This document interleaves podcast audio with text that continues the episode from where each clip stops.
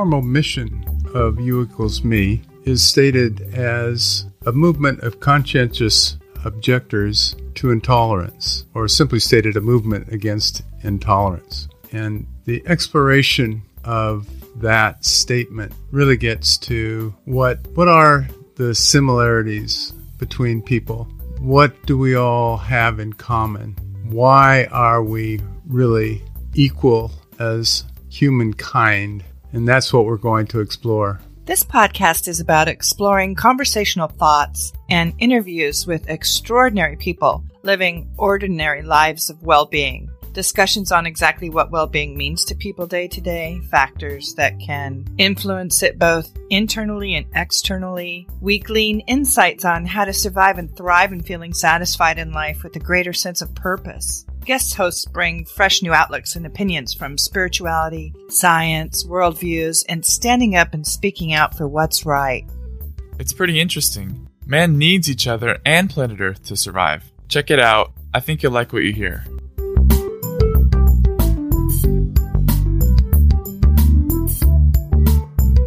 Hello and welcome to our U equals Me podcast. Thank you for all for listening and joining us.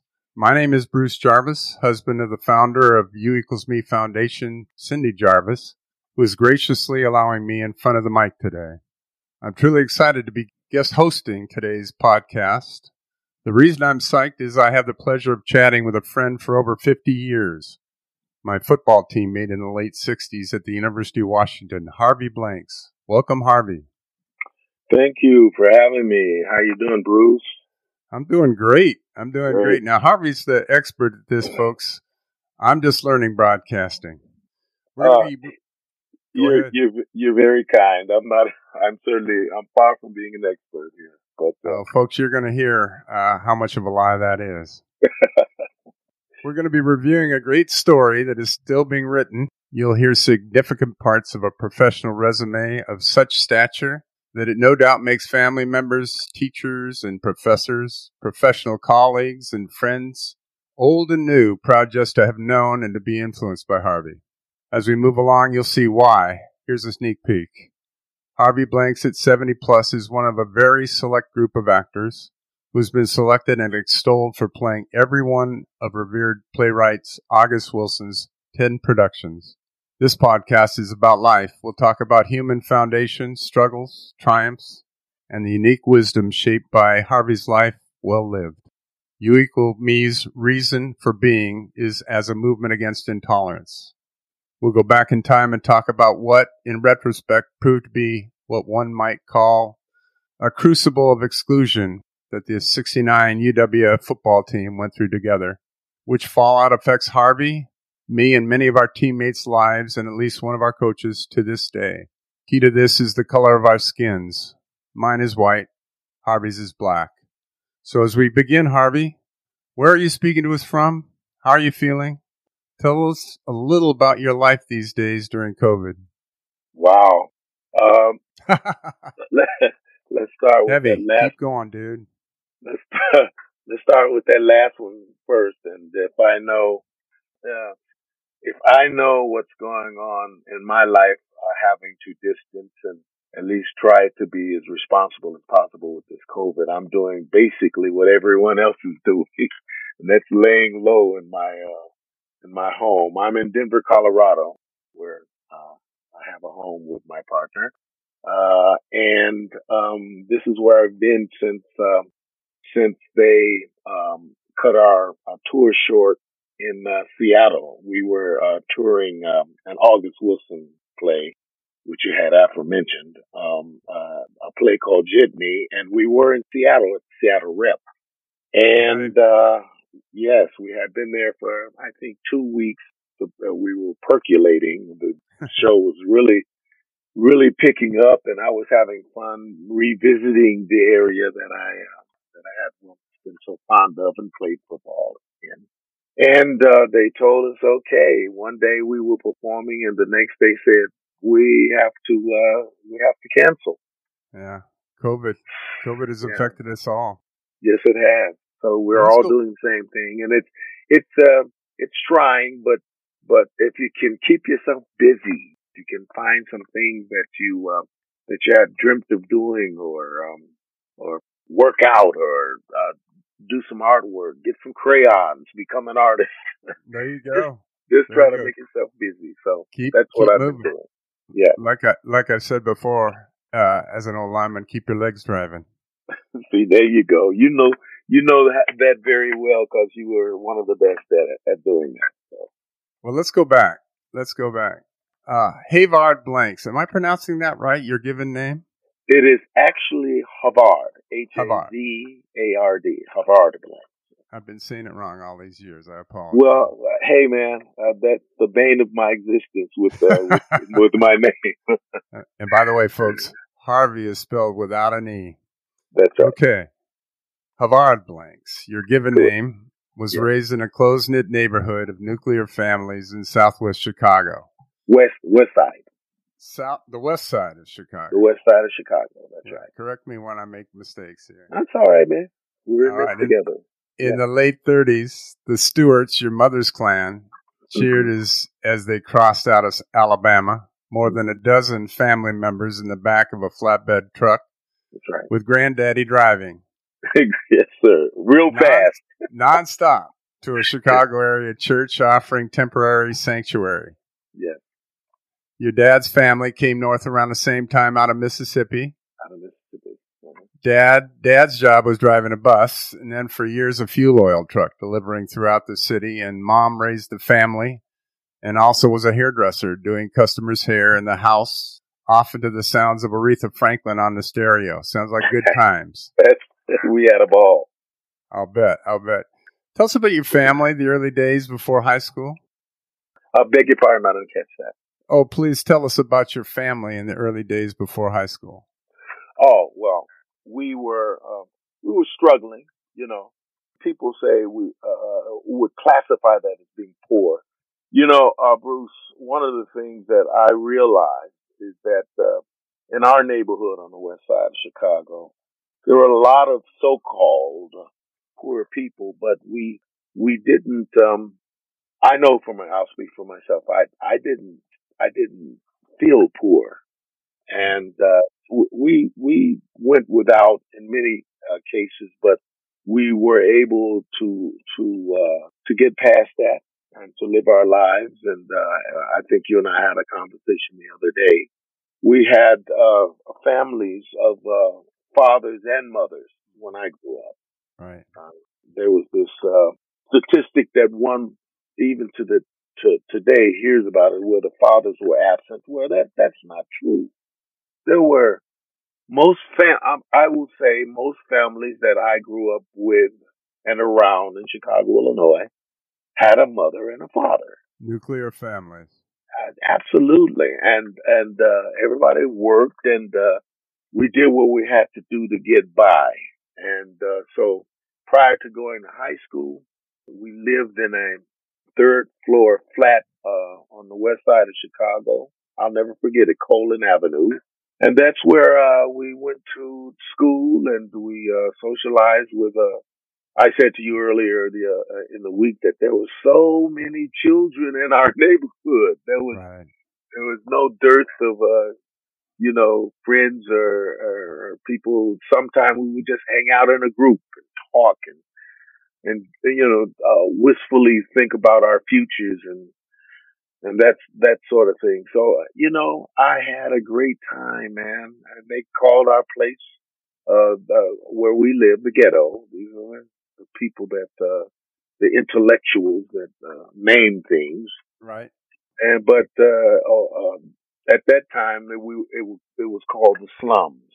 But notwithstanding the titles, uh, the the aphorisms, whatever they want to call it, we we embraced each other. We we loved each other. We had we had fun. Uh, and you know there were some trying times, but when when asked um, uh, as I got older, uh, what a ch- what my childhood was like, I, I have to say I had a happy childhood. You called Not- it home the other day and, Yes, very warmly. Home. Home. I, I didn't come out of out of there scarred or resentful or anything like that. So it was home. Yeah. So, so you became a neighborhood football star. You told me. I mean, obviously. Well, yeah, citywide. I was a I was an All American, uh, All City, All State, that sort of thing. Right, and that was at uh-huh. Admiral Admiral Farragut High School, along with your teammate Mac Herron, who later played uh-huh. at Kansas State in the NFL. You you guys were tight. It sounds like. Oh man, we used to sleep in the same bed. Bought our uh, our track meets and stuff where we um, where we competed, uh, and um, as, as as little kids, I'm saying nine and ten years old, we would go out on these road trips, and uh, one of the most exciting thing about it was uh, buying uh, pajamas. so we would go shopping for the pajamas together and whatnot. Slept in the same bed sometimes. Wow. Spent the night and that sort of thing. So we grew up like brothers, uh, and yeah. and many of us did. We had the sleepovers and that sort of thing. Yeah. Well, in in it, while in high school, you're an All American high school football player. No, no doubt, you had high school letter jackets, etc. And but there was a, a, a dabble, a brief snippet of theater, at least a non-serious drama tryout at Farragut, right? Well, you know, the the that was a pretty popular the drama club because of the pretty girls, you know, and the music and um and uh, the, uh, the sort of show business um, aspects of uh, of our uh, choir and um, we we were um, our orchestra and that sort of thing, but our drama department was uh, the most um, uh, famous thing going on campus on on our high school campus. So Right. I would go back and forth and I would look in and, uh, and occasionally I would go in and dabble, you know. And one day they asked right. me to come up, uh, and, um, read from a script they were short one person. And I did. And I used uh, like an English accent and they were like, Oh, wow, you know, we didn't know you, we didn't know you could do this. And, Where'd but, that come from? yes. But what, what happened was I, I couldn't I couldn't uh, actually be a part of it as, as much as I wanted to because um, I was always doing uh, my athletic thing. You know, it went one right. thing led into a bled into another: football, basketball, baseball, track, and uh, you know, and I lettered in in all of them, and uh, and so I was constantly busy being physical and uh, doing physical work, and uh, right. never could At some get, point, get into the arts at some point there, you, you, made the choice to accept a football scholarship at Washington, the University of Washington, after visiting campus in January of 1966. Why Washington? Well, I tell you, we had uh, been going out uh, on. Uh, you had mentioned the number of schools that you uh, you received offers from, and we were basically the same way. So we had been going to schools uh, together, visiting schools. We, as in myself and Mac, and two or three others that schools were interested in bringing us in as a group. Uh, and um, so we had gone out and visited schools, and uh, it was a very exciting period for me. Uh, and one day, uh, I found myself on a uh, on a runway, the probably one of the last planes that could get out of O'Hare uh, airport at that time because of snow. We were being snowed in. Uh, and so we were fortunate enough to uh, take off uh, and uh, head to the northwest, where uh, Mac Herron, my my friend, didn't accompany me on this trip because I I think even at that time he had decided he was he was going to go and play at Kansas State. Well, I just wanted to, as a, as a curiosity, I just wanted to go out and see uh, uh, see what this University of Washington was all about. Uh, and and as we were uh, in the air flying, I think I had been taking a nap or something. And I woke up. I opened my eyes, and I looked to my to to my right. I was sitting on the right side of the plane, and I saw these mountains and this this greenery and this glorious sun.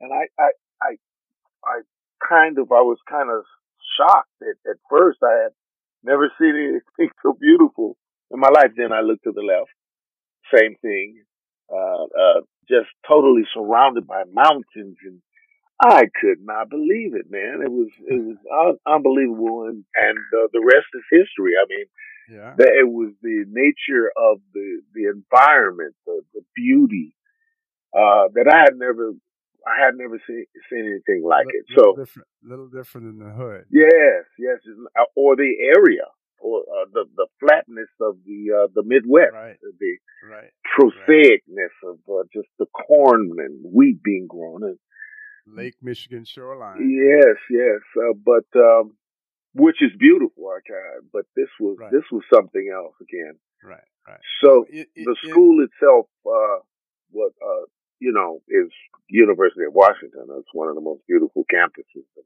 in, uh, in the country as well. So no, they had me. By the time we landed, I was ready to go. gotcha.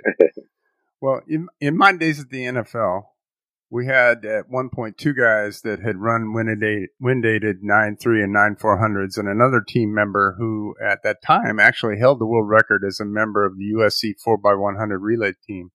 But until you joined us at the UW, we never had an athlete that explosive.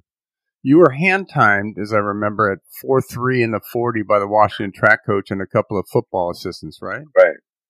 Yes. Okay. Well, uh, how they uh, yeah, how they react to that when when you blew blew everybody away and ran a four three? Well, uh, they didn't actually.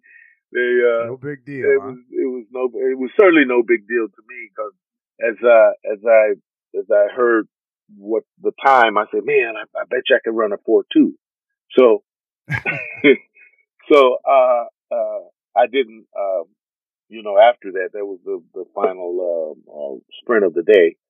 But, um, but no, it was, it, they just kind of looked and said, okay, 4-3. Nope.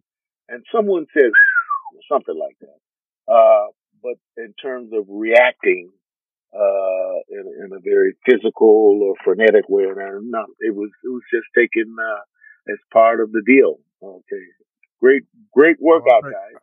Let's go. Uh, I bring it up because, uh, I I and others uh, noticed what we what we had who just joined the team, and in my observation, we didn't have anybody that could uh, could run like that, that could uh, run a, a, pass pattern like you could, etc. And and and that'll really uh, come up later as as we go on you'd spent a prior year uh, once you got out there uh, at, at, a local community college, and then at the UW, the athletic department helped you find a tutor with whom you're still very close to this day. Yes, absolutely, Barry Marr, Doc. Uh, I should say Doctor Barry Marr. Uh, Doctor Barry, uh, who yes, who was one of his uh, students. what he he was a student. Well, he helped the professors. What what do you call those guys? tutor. Uh, yes. yes, he certainly nope. was my tutor. But there was uh, yeah, he was he was your but he's he's your close friend today. Yes. I know we had lunch with him um, recently. Yes, he uh, he helped me along, and and uh, when I got kicked off the team um, out there at Washington, he uh, uh, the the day I got kicked off, the next day he quit he quit the program because he was working his way through uh, uh, doing his, his uh, graduate work there as well. And, uh, he knew. Go ahead, Bruce. He, he, he, was he was he was affected by that tumult. We're going to talk about that here as, as we go along. Yes, yes, uh, you, sorely. He was really he was ticked off about it. Yes, right. You, you mentioned. Uh, I just want to go over this. You mentioned uh, an exceptional paper of yours that a favorite professor for a lot of us at the time uh, uh in Far Eastern history, Dr. Yvonne Spector, had posted on his campus hallway bulletin board. Yeah.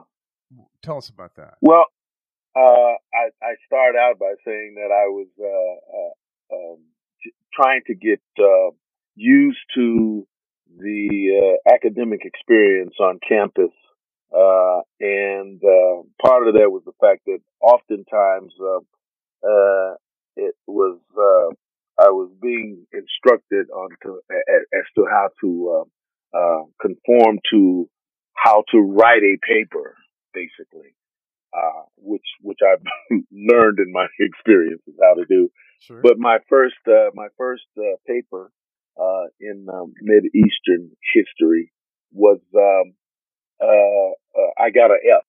And my dear friend Barry Marr was the one that gave it to me. So,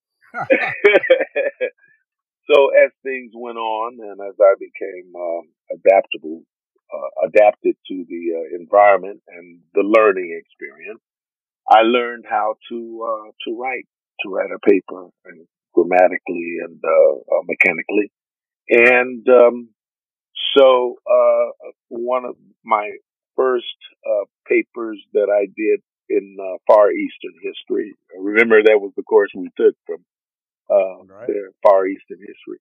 Um, I got an A, uh, a big red A right on my blue book. The, How'd that feel? It was fabulous. It was like, wow, man, I can do this. And also, um, it was uh, in his uh, Professor Specter's estimation, it was one of the best papers he had said that had ever been written about the, the particular subject uh, matter. And he took the the blue book and he went out in the hall uh, uh, and he put it on the uh, the academic board where he would put papers that were exceptional. So, and a little con- just a little context, folks. I was in school at the same time, and I never got any of that at that point in my my career. Well, I mean, we were all doing our thing, and, and it was just so happened that that that was my experience, and and it was exciting. And I, Bruce, I didn't tell you this, but I called my mom and and uh, told her she was very very proud um, because because uh, you know her son was going to get a degree, and that she that more than anything else was what my mom uh, wanted me to do. The, the football and all of that stuff. And she called it her degree. She said, "You just bring my degree home." So, well, I, th- I think that's going to explain a little bit between the lines of what we're going to talk about as we go forward here. On the football field, after playing sparingly your first year, the first half of the next season, you played increasingly. Yeah.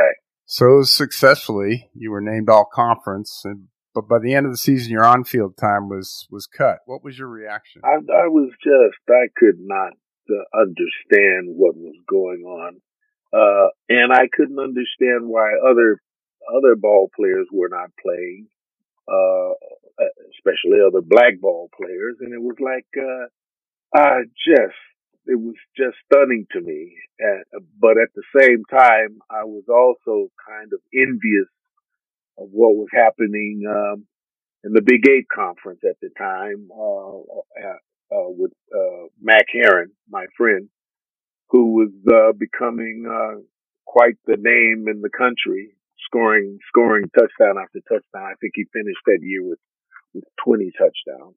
Right. So knowing that he and I basically had the same kind of talents and whatnot. Uh, I could not understand. First of all, I just couldn't understand why I didn't get the ball as much.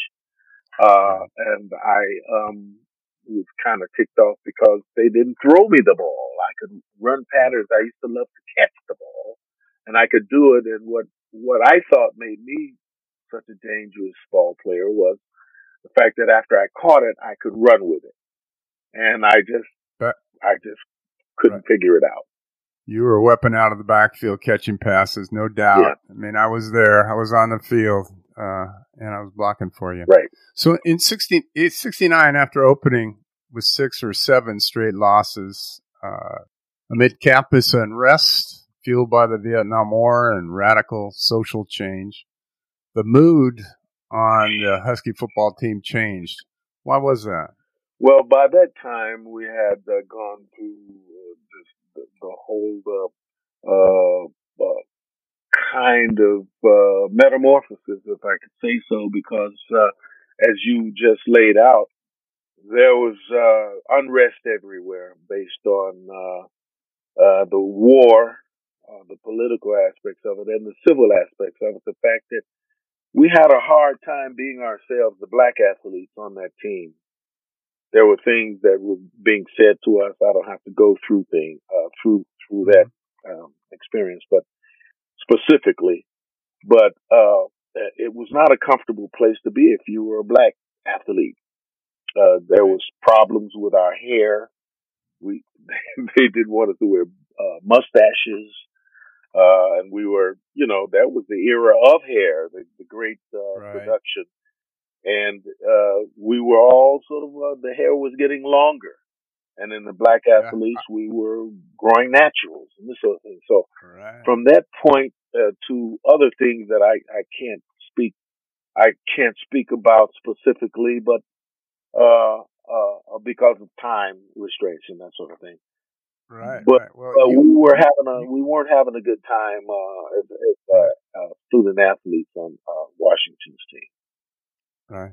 You, along with three other African American football players, were suspended, which became front page news throughout the country the next day and the team's remaining black players were not allowed to fly to LA to play UCLA, where we white teammates got shellacked by about 40 points.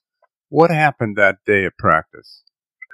Well, we, well, I think you're referring to when Jim Owens decided that he wanted to, uh, to talk to each individual out on the field and, uh, right. extract from us, uh, at least as, as to my experience uh, with what happened extract from us a loyalty oath.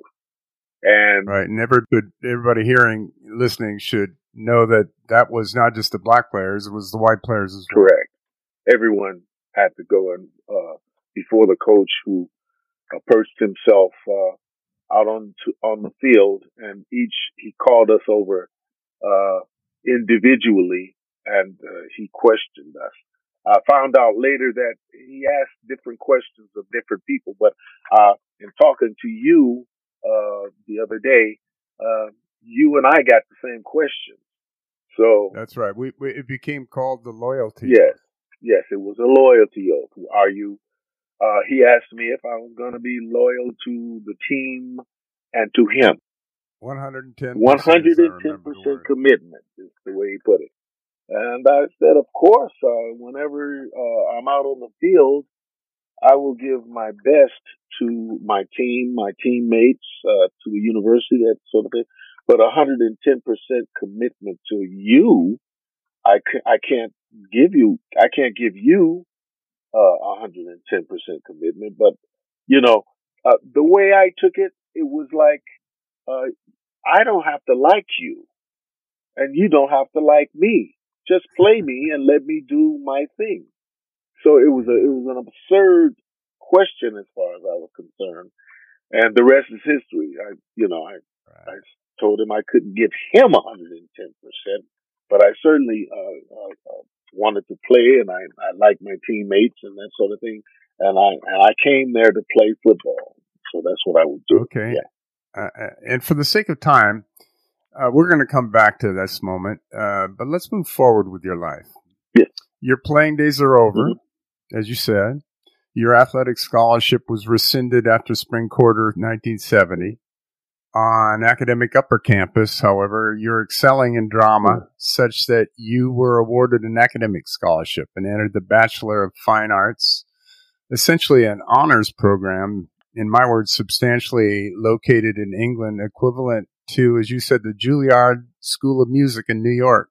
Yeah. So tell us about that program and your academic experience up until your UW graduation. Well, it uh, it was a a, program that uh, was basically uh, uh discovered, uh, grew out of uh, the head of Duncan Ross, who was one of the fine actors and uh, directors out of England. And he developed the program and uh, on uh, Washington's campus. All of our classes were off campus. Basically, we had our own structure, um, our our uh, um, our own facilities and that sort of thing. So it was a program that uh, the um, the kids uh, in the program were handpicked, and they came from all over the, the country, from uh, coast to coast and anywhere in between. And we would spend hours upon hours um, studying studying drama, and that that's what the the fine arts part of it was. We we were basically professionals that weren't uh, being paid. so, because uh, of our whole life was uh, spent on uh, learning the craft. So right. so I was um I had gone to England and shortly after England um, um, studying there uh, I had uh, I become part of the BFA program. Um, but uh, shortly after coming back, I was um, I still had that football thing, but in my in my blood. But I was also very bitter from being kicked right. off the team, uh, and I could not concentrate. I was not I was not into doing um, what I was doing, and I quit. But that was the BFA program. Yes. Eventually, in 1973, as I recall, you did graduate with a B, with a BA from the University of Washington. Correct. Right? I, my mama was on me, man. She was like, she said, I "Thank goodness." All right. Said, "I didn't send you out there to, to, to you know, uh, uh, come back here with nothing. You bring me that degree. That's my degree. Finish up, son." And so, um, okay. so I did. Uh, fortunately, okay. in your late go ahead. Well, I was going to say, in your late 20s, you were a major force in developing the Paul Robeson Theater, performing successfully with productions receiving critical acclaim at the Langston Hughes Center in Seattle. Were those good days? Those were wonderful days because uh, the the training that I, I had gotten before quitting at, uh, uh, at Washington, I had learned so much, and, I, and if I have any regrets, it's um, it's not finishing that program.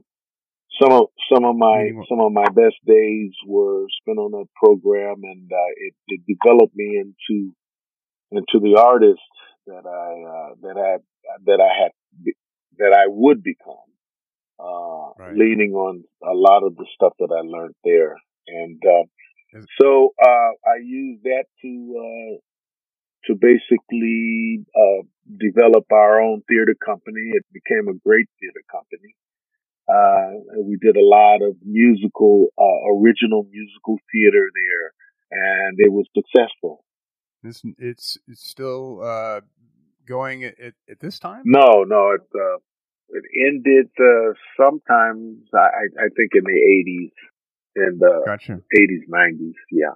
Well, at 29, you left Seattle for Chicago and had a brief tryout with the now defunct World Football League Chicago Fire. Mm-hmm. While you while you st- still ran a four four forty at that age, you were cut. You told me at some point you realized you were quote chasing a goal everyone else set for me. What do you mean by that? Well, you know how it is, Bruce. I mean, you were a fabulous athlete yourself, so uh, and that's the way I came up. I came up wanting to be this, uh, and became, uh, this person that was revered because of, uh, my physical attributes. I could do things that other people couldn't do. I was used to being acclaimed as, uh, a, uh, standout athlete and that, that sort of thing. And it gets to your head uh, it, it, you become conceited. Uh, you can become. It's it's it's very it's a lofty kind of a a feeling that you gain uh, being Harvy Blank.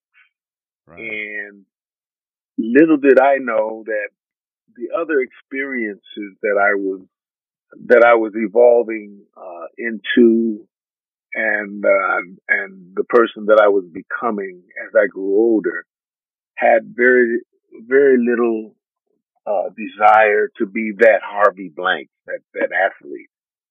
I just wanted to do it for because everybody else wanted to see Harvy Blanks run or or perform uh, on on on whatever athletic uh, uh, field I was uh, I was participating in. So right. So well, in Chicago, go ahead. Yeah. So it was it it didn't dawn on me till later. I was on the field, practice field, and I was looking up and a plane was, was flying by and I saw that plane and I wanted to be on that plane. and yeah, you were actually, uh, as I recall, you were trying out for the Broncos. yeah, I was with Denver, California, to try out. Correct, correct. After all the tumult had, had uh, come to pass, and I finally got an opportunity through Jim Owens, actually, to. Uh, and and and and you had a tryout, and you looked up at the plane, and you knew you needed to be elsewhere. Yeah, right? I wanted to be on that plane, man. I said I want to go, and I knew at that point. Leaving on a jet, plane. plane. Good memory. So, uh, so in Chicago, back to Chicago at 30, if I recall correctly, you're now making a living acting uh-huh. at the well-known Goodman Theater. Mm-hmm. When you were spotted by two recruiters on a nationwide search for a musical role in Denver, then what? I got the role uh, after uh a lot of uh, going and coming. I mean, they went. It was a national tour, and so uh, they came in, they auditioned me, and, uh, and a month and a half or so later, they came back to the city, uh, where I, at that point, I was doing, uh, uh, uh, a very revolutionary version of Hamlet at the Civic. And they, the Goodman called me, said they're back here again. So, can you come down and audition? Which I did. And then they told me the next day that I had the role and they wanted to bring me out to, uh, to Denver. Right. You you became an actor in residence. Yes. At the Denver Center for the Performing Arts, correct. one of three such resident performing arts programs in the country. That's correct. So it's a big, big deal. It was a big deal with roles that with, with roles and in in a in a part in that performing arts center that that you had for 23 years. Yes. It. What what era of your life did that did that whole session span? Uh, I when you when you're talking chron- uh, chronologically, it's hard for me to piece things together. Even uh, uh, in speaking with you, you you are more capable of, of uh, basically uh, sussing it out. But I think right, that right. Well, I'm I'm, I'm thinking that you, we're talking uh, mid mid 30s to to yes, 60 yeah, really almost. Yes, but you're doing other things because in the off season. Mm-hmm the summer months, you, you went to New York and, and began acting off Broadway, right? Right.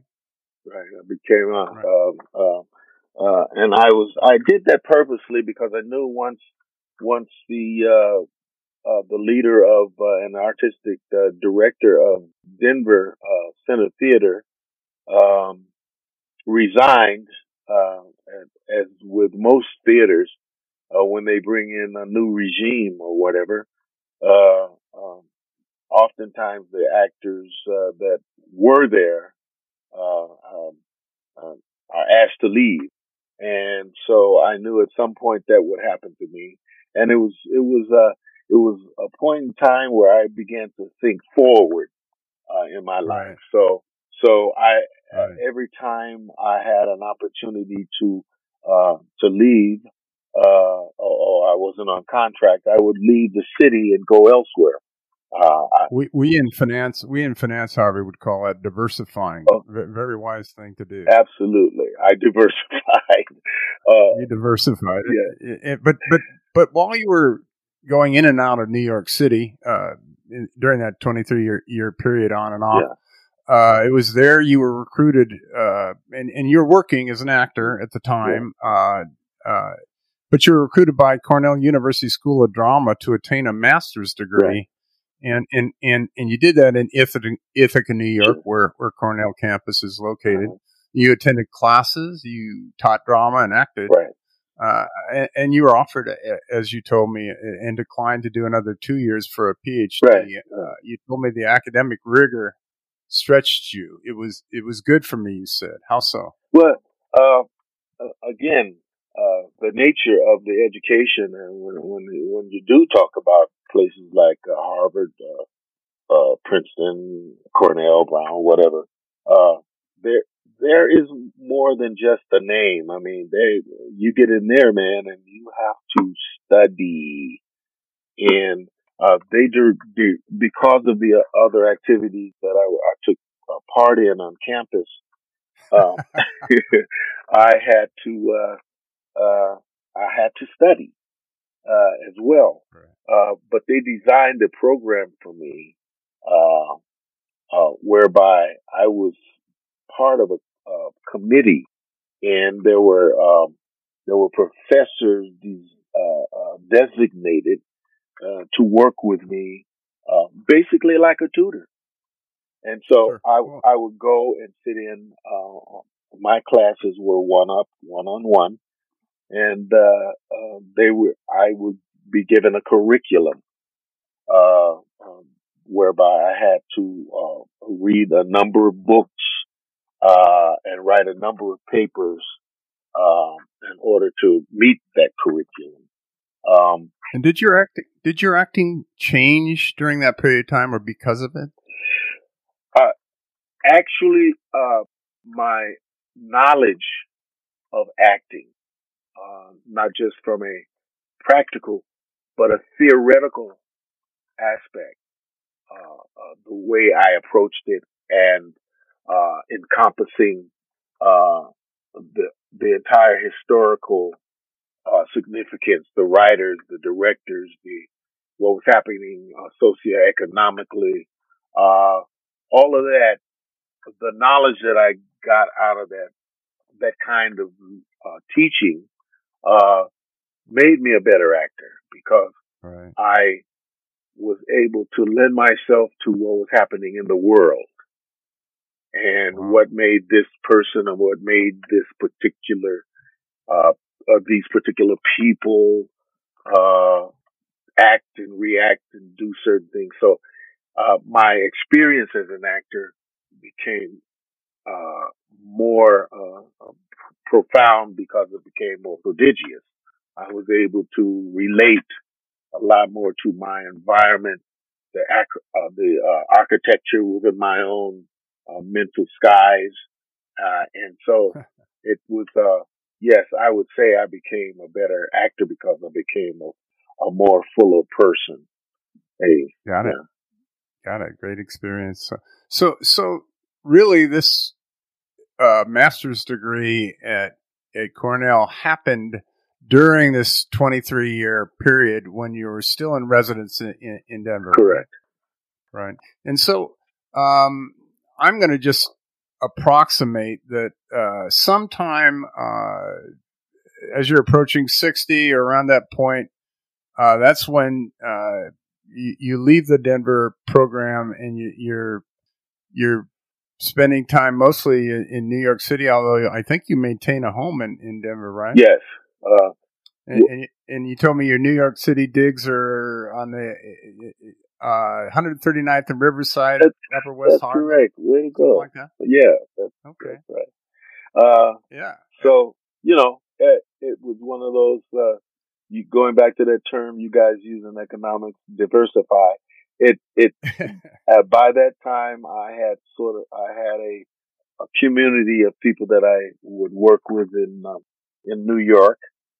And, uh, so that when that, uh, that inevitable day uh, came when uh, when uh, the artistic director decided that he was moving on with his uh, with life. In fact, actually, he was retiring.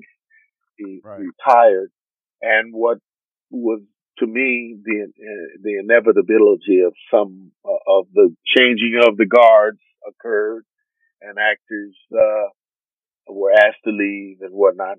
However, I was asked to stay. Uh, um, but I basically want to, I, I, well, I tell you what, after working under, uh, uh, Donovan Marley, uh, it, it's hard to really uh, explain what a great experience that was. And I just could not, uh, uh, see myself staying. And I didn't want to stay because I had uh, sure. other other kinds of things I was working on. Right. Well, that kind of thing. Like I, well, by now you're work you're doing Broadway as well as off Broadway. Yes. So, uh-huh. so so you're growing out really of of of the Denver program. And so so how in your 60s did you get into the exclusive club of actors you call the August Wilson Warriors? Well, at the Denver Center for the Performing Arts because it was a repertory theater company. Uh, you could find yourself going from Shakespeare, Moliere, to uh, uh, to the classics, uh, Tennessee Williams, American classic Tennessee Williams, and, and uh, uh, doing contemporary stuff, and it was very eclectic. So that um, as, as during that period, August Wilson came on the scene. Uh, one of the most powerful. He's basically called the Shakespeare of drama, American drama. Uh, and we had a wonderful director named uh, the late Israel Hicks, who was not only an associate of uh, of August Wilson's, uh, but he was a uh, a an associate artistic director. They had made him an associate artistic director right. at the University of Washington, and he also, and you to- go ahead. I'm sorry. No, no, please. You told me you told Miss Mrs. Wilson ha- had a hand in your selection. Well, well sure. Uh, as, in terms of uh, becoming a warrior, uh, because uh, August Wilson warrior, uh, because you know she has a hand in um, in selecting uh, uh, or poo pooing those who those people who she didn't uh, does not want to work in his uh, in his uh, image or on stage or doing uh, the work uh, that she considers to be uh, an August Wilson kind of quality. and so I I'm one of those persons that she she said yay to, and I um, you, you, appreciate that. You made the team. I made the, you made the team and a very important team in in, in nationwide in, in, in American drama. Absolutely. But but let me I, I want to finish on Israel Hicks because he was also very uh, important to uh, uh, to that experience. Uh, Israel uh, directed me in uh, who is also associated, of course, with Ms. Constanza uh, Romero, which is uh, August Wilson's uh, wife, widow now. Uh, but he directed me in eight of August Wilson's pieces. Uh, so I had the opportunity of being a member of the company and working on for eight years August Wilson at the Denver Center for Performing Arts under uh, the tutelage of Israel Hicks. So right. Wow. And many of those. What what an achievement! What an achievement! For the sake of time, uh, let, us go back now. Um, uh, Harvy, as a white player, I saw the racism in the UW football program when we played. Forty plus years after, head coach Jim Owens acknowledged as much and apologized to a homecoming crowd a few years before he died. Another quote from you about that day of player suspensions and your time before and after is, quote, this is what you said to me. Everyone runs in, into obstacles, but you have to keep your dignity. Those coaches tried to take your dignity. Tell us about that. Yeah, I think, and I think it was uh, very. Re- I I said it uh, based on the re- reductivity of the uh, of the of our experiences out there, white and black. And I saw a lot of uh, white players who were uh, not treated with dignity, man. And I, I think right. at the time uh, we were we were kids, man. We were kids.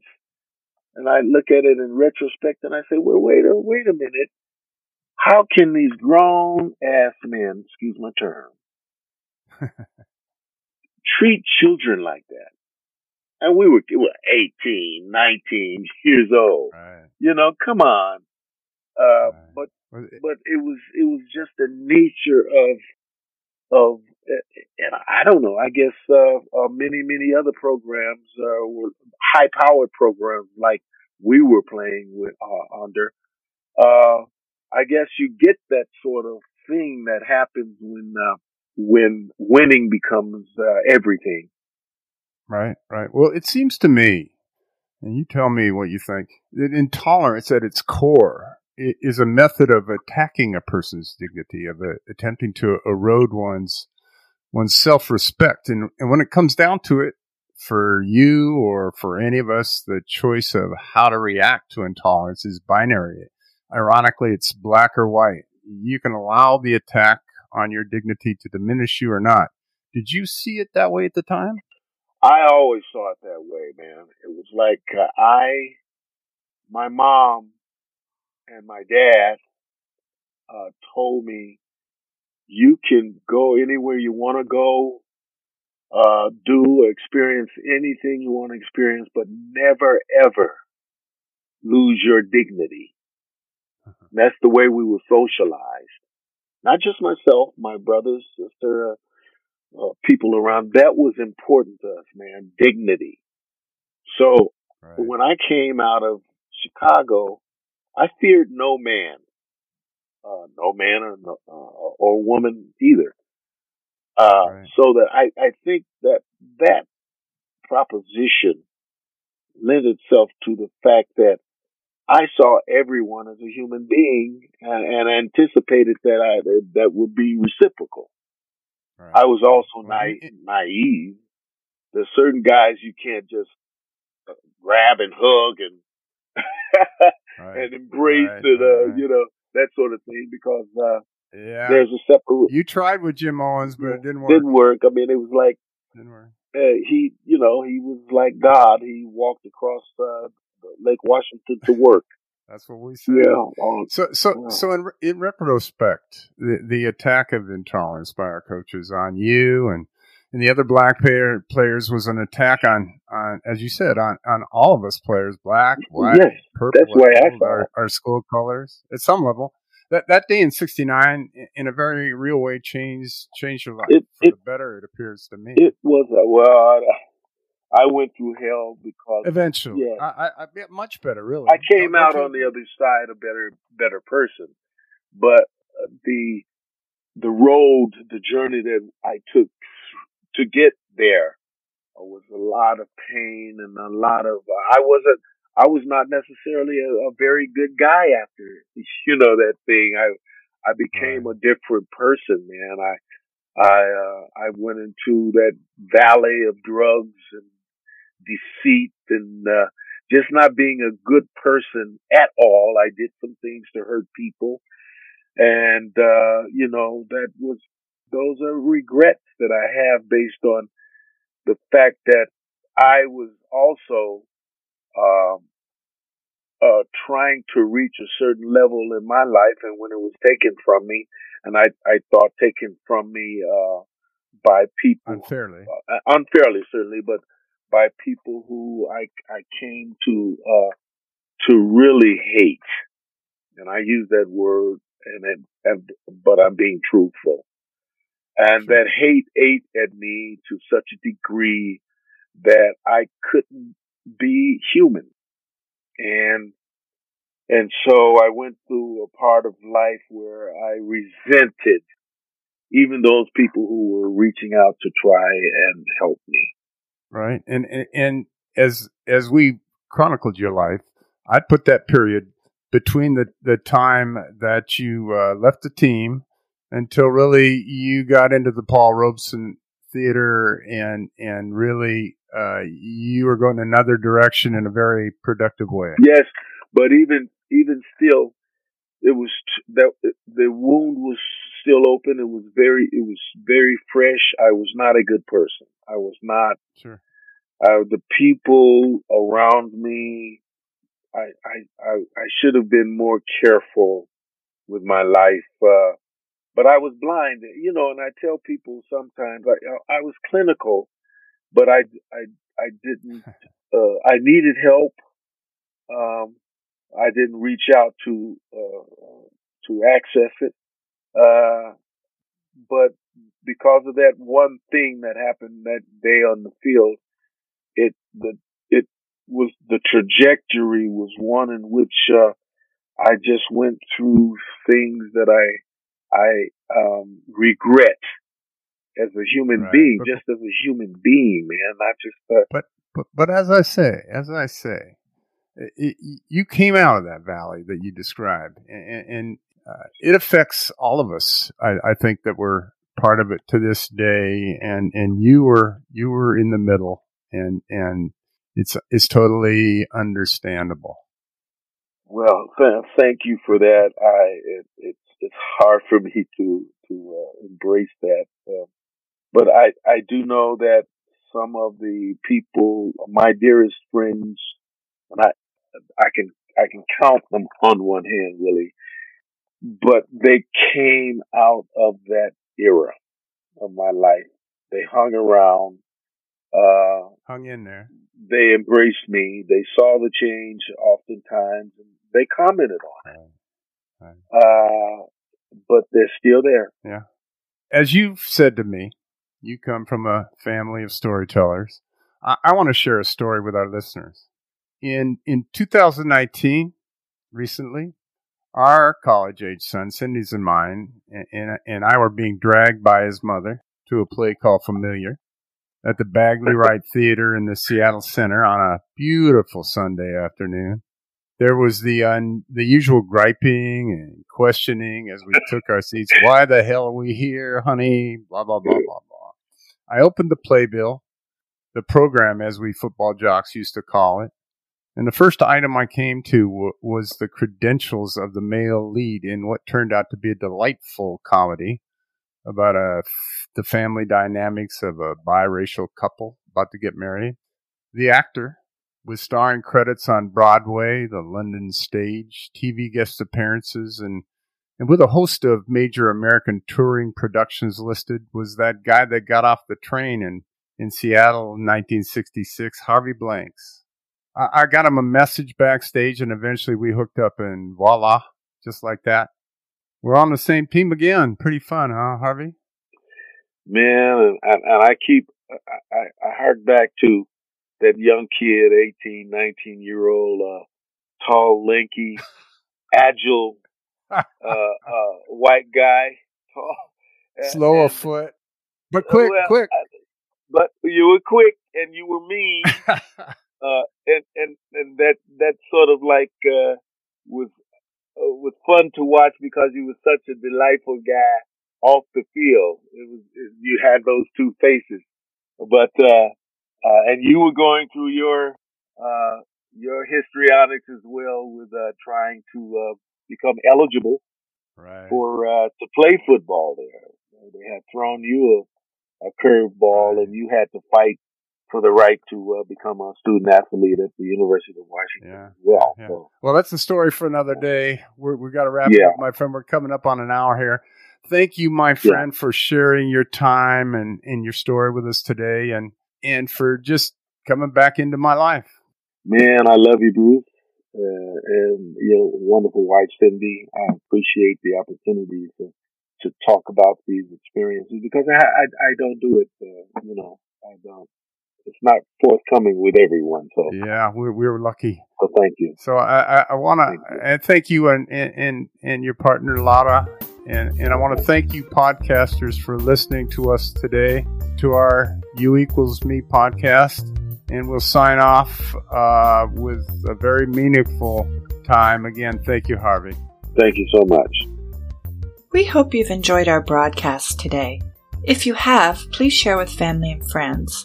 For those who wish to support the U equals me Foundation, your tax deductible purchases of U equals me logo wear can be found at youequalsme.org or our U equals me Etsy store, which is all one word in your Google search.